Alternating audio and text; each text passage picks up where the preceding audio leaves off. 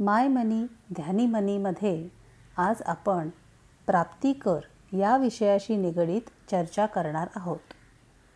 तत्पूर्वी एक नम्र निवेदन. माय मनी ध्यानी मनीच्या संकेतस्थळावर दिलेली माहिती तसेच सदर पॉडकास्टच्याद्वारे आपल्यासमोर प्रस्तुत केलेले विश्लेषण याचा उद्देश आपल्या विचारांना उद्युक्त करणे हा आहे. आपण आपल्या आर्थिक नियोजनाचे निर्णय जाणीवपूर्वक आणि अभ्यासपूर्वक घ्यावेत यासाठीचा हा उपक्रम आहे.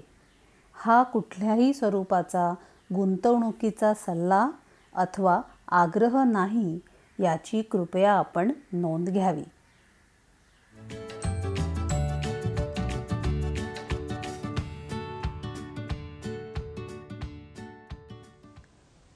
एप्रिल महिन्यामध्ये नवीन आर्थिक वर्ष सुरू होते. आयकर किंवा प्राप्तिकर याविषयी आपल्या मनामध्ये बरेच गैरसमज असतात. पहिली गोष्ट लक्षात ठेवण्याची म्हणजे प्राप्तिकर चुकवणे हा कायद्याने गुन्हा आहे. आपण भरलेल्या करातूनच विविध समाज उपयोगी कामे केली जातात. प्राप्तिकर चुकवण्यापेक्षा प्राप्तिकर सवलतींच्या विविध योजनांची माहिती करून त्यानुसार कायद्याच्या चौकटीत राहून प्राप्तिकराचे योग्य नियमन करणे आणि योग्य तो कर सरकारकडे जमा करणे हे आपले कर्तव्य आहे. प्राप्तिकर म्हणजे इन्कम टॅक्स म्हणजे काय असतं? तर आपल्या मिळकतीचा काही भाग आपल्याला दरवर्षी सरकारकडे जमा करावा लागतो. आपल्या उत्पन्नावर आकारण्यात येणारा हा कर म्हणजेच प्राप्तिकर. अर्थातच या विषयाची सुरुवात आपल्या इन्कमपासून म्हणजे उत्पन्नापासूनच करायला हवी. आपल्या उत्पन्नाचे विविध स्रोत आपल्याला लक्षात घ्यायला हवेत.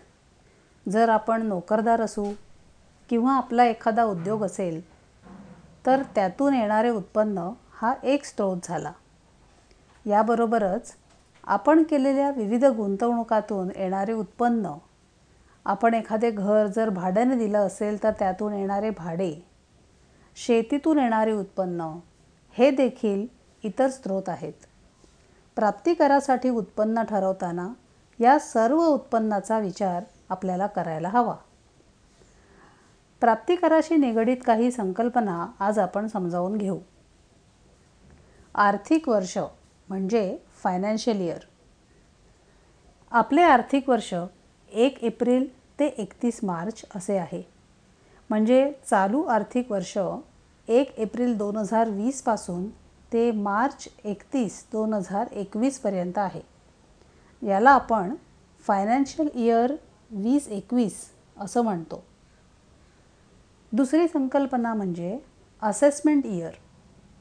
आर्थिक वर्षात केलेल्या उत्पन्नाचे मूल्यांकन म्हणजे असेसमेंट ज्या वर्षात केले जाते त्याला असेसमेंट इयर असं म्हणतात. हे आर्थिक वर्षाच्या एक वर्ष पुढे असते.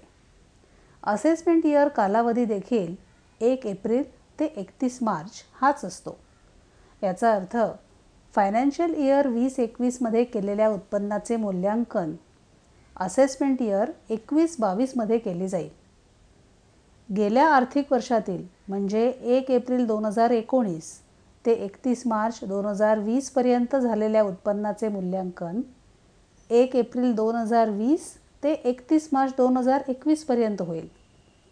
म्हणजे फायनान्शियल एकोणीस फायनान्शियल इयर एकोणीस वीसचे असेसमेंट इयर वीस एकवीस हे आहे. पुढची संकल्पना म्हणजे अग्रिम कर अर्थातच ॲडव्हान्स टॅक्स साधारणपणे आपल्याला वार्षिक उत्पन्न किती होईल याचा अंदाज असतो. त्यावर साधारण किती कर आकारला जाऊ शकेल याचा अंदाज आपल्याला घ्यावा लागतो. या अंदाजे कराच्या ठराविक रक्कम पंधरा जूनला पंधरा सप्टेंबरला पंधरा डिसेंबरला आणि पंधरा मार्चला आपल्याला सरकारकडे जमा करावी लागते. नोकरी करणाऱ्या लोकांनी ही गोष्ट विशेष लक्षात ठेवली पाहिजे की जरी तुमच्या पगारातून कर कापून घेतला जात असेल तरी जर तुमच्या पगाराव्यतिरिक्त इतर उत्पन्न तुमचं असेल तर तुम्हाला अग्रिम कर देणे बंधनकारक आहे. पुढची संकल्पना सेल्फ असेसमेंट टॅक्स आपल्या अनेक गुंतवणुकांवरील उत्पन्नाची रक्कम कमी करूनच आपल्याला दिली जाते. याला टॅक्स डिडक्टेड ॲट सोर्स असं म्हणतात. कंपनीतून पगार मिळताना देखील कराची रक्कम बऱ्याच ठिकाणी वजा करून घेतली जाते. आपल्या आर्थिक वर्षातील उत्पन्नावर आधारित अंदाजे कर काढून त्यातून अग्रिम कर म्हणजे ॲडव्हान्स टॅक्स आणि टी डी एस वजा करून आलेल्या कराची रक्कम सरकार खाती आपल्याला जमा करायची असते. याला सेल्फ असेसमेंट टॅक्स असं म्हणतात. पुढची संकल्पना इन्कम टॅक्स रिटर्न. आर्थिक वर्षात झालेल्या उत्पन्नावर भराव्या लागणाऱ्या कराचा भरणा सरकारकडे करावा लागतो. याला इन्कम टॅक्स रिटर्न असे म्हणतात. आपल्या वर्षातील एकंदर उत्पन्न विविध गुंतवणुकातून उपलब्ध असलेली वजावट आर्थिक वर्षात आधी भरलेले अग्रिम कर सेल्फ असेसमेंट टॅक्स इत्यादींची माहिती या अर्जात लिहिलेली असते.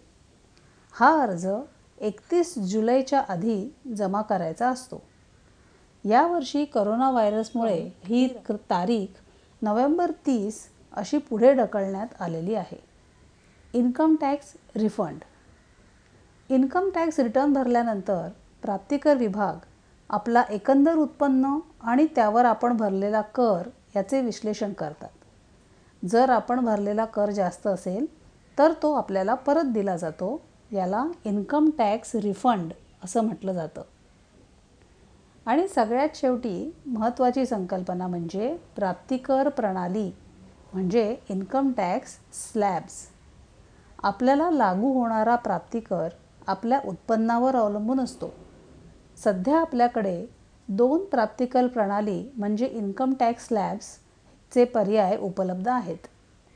आधी आपण जुन्या इन्कम टॅक्स स्लॅबचा विचार करू. या प्रणालीमध्ये ज्यांचे उत्पन्न अडीच लाखाहून कमी आहे त्यांना कुठल्याही प्रकारचा कर आकारला जाणार नाही. अडीच ते पाच लाखांच्या उत्पन्नावर पाच टक्के कर आकारला जातो. पाच ते दहा लाखाच्या उत्पन्नावर वीस टक्के दराने कर आकारणे होते आणि दहा लाखाच्या वरचा उत्पन्नावर तीस टक्के कर आकारला जातो. फेब्रुवारी दोन हजार वीसच्या अर्थसंकल्पामध्ये जुन्या प्रमाण प्रणालीबरोबरच एक नवीन प्रणाली करदात्यांना उपलब्ध करून देण्यात आली. यानुसार पहिल्या अडीच लाखावर कोणताही कर नाही. अडीच ते पाच लाखांवर पाच टक्के पाच ते साडेसात लाखांवर दहा टक्के साडेसात ते दहा लाखावर पंधरा टक्के दहा ते साडेबारा लाखावर वीस टक्के साडेबारा ते पंधरा लाखांवर पंचवीस टक्के आणि पंधरा लाखाच्या वरच्या उत्पन्नावरती तीस टक्के अशी कर आकारणी होईल. यातून कुठलीही एक प्रणाली चालू आर्थिक वर्षासाठी स्वीकारायची आहे. नोकरदारांना दरवर्षी त्यांना योग्य ती प्रणाली निवडण्याची मुभा आहे. परंतु व्यावसायिकांना मात्र विचारपूर्वक प्रणाली निवडायची आहे. कारण एकदा निवडलेली प्रणाली त्यांना व्यवसायात असेपर्यंत बदलता येणार नाही. तर मंडळी आजच्या भागात आपण इन्कम टॅक्समधल्या काही संकल्पनांवर चर्चा केली. पुढच्या भागात उत्पन्नावरील हा प्राप्तिकर कमी करता येतो का? कुठच्या पद्धतीच्या गुंतवणुका आपल्याकडे उपलब्ध आहेत की ज्यामुळे करात वजावट मिळू शकेल? कुठची प्रणाली आपल्याला कराच्या दृष्टीने फायद्याची ठरेल? या विषयावर अधिक माहिती घेऊ. नमस्कार.